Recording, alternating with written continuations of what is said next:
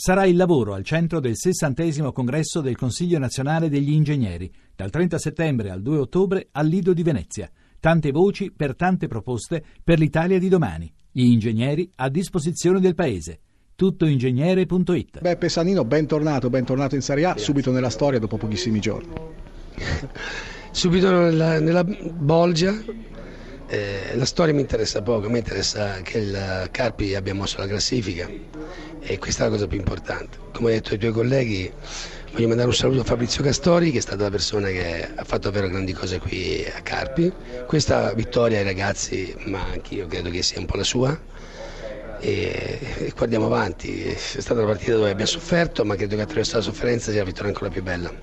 Cosa ha visto di buono stasera nel suo Carpi? Di buono ho visto una squadra che ha cercato, io in questi 3 giorni ho cercato di dargli soltanto un input: più vicini stiamo e più possiamo aiutarci. Stasera ho cercato di farlo, sicuramente siamo partiti bene i primi 25 minuti, poi il Torino ci ha fatto abbassare, anche perché le distanze sono un po' allungate, ma credo che poi alla fine di Riffo di Raffa, con la voglia di rubare di ogni pallone, ogni energia agli avversari, i ragazzi sono meritato questa vittoria. Il Torino ha 12 punti, ha tempo anche per rifarsi, perché sicuramente farà un grandissimo campionato.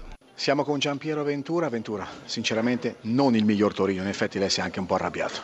No, sinceramente mi viene da dire non il Torino oggi, perché il Torino, che si trovava al secondo posto in classifica, non era figlio del caso, ma era figlio di partite importanti, dei 3 gol alla Fiorentina, dei 2 gol alla Sampdoria, della vittoria 9-11 contro il Palermo, era figlio di quello. Oggi quel Torino obiettivamente era leggermente diverso, aveva un'anima diversa e questo ci dà la possibilità di fare delle riflessioni, su cosa c'è da fare e soprattutto qual è la strada da percorrere se si vogliono raggiungere obiettivi dichiarati e non di ogni singolo calciatore e poi di conseguenza anche di una squadra. È una partita che, se la analizziamo, se pensiamo che sia stata una sconfitta dovuta alla sfortuna, facciamo un errore gigantesco.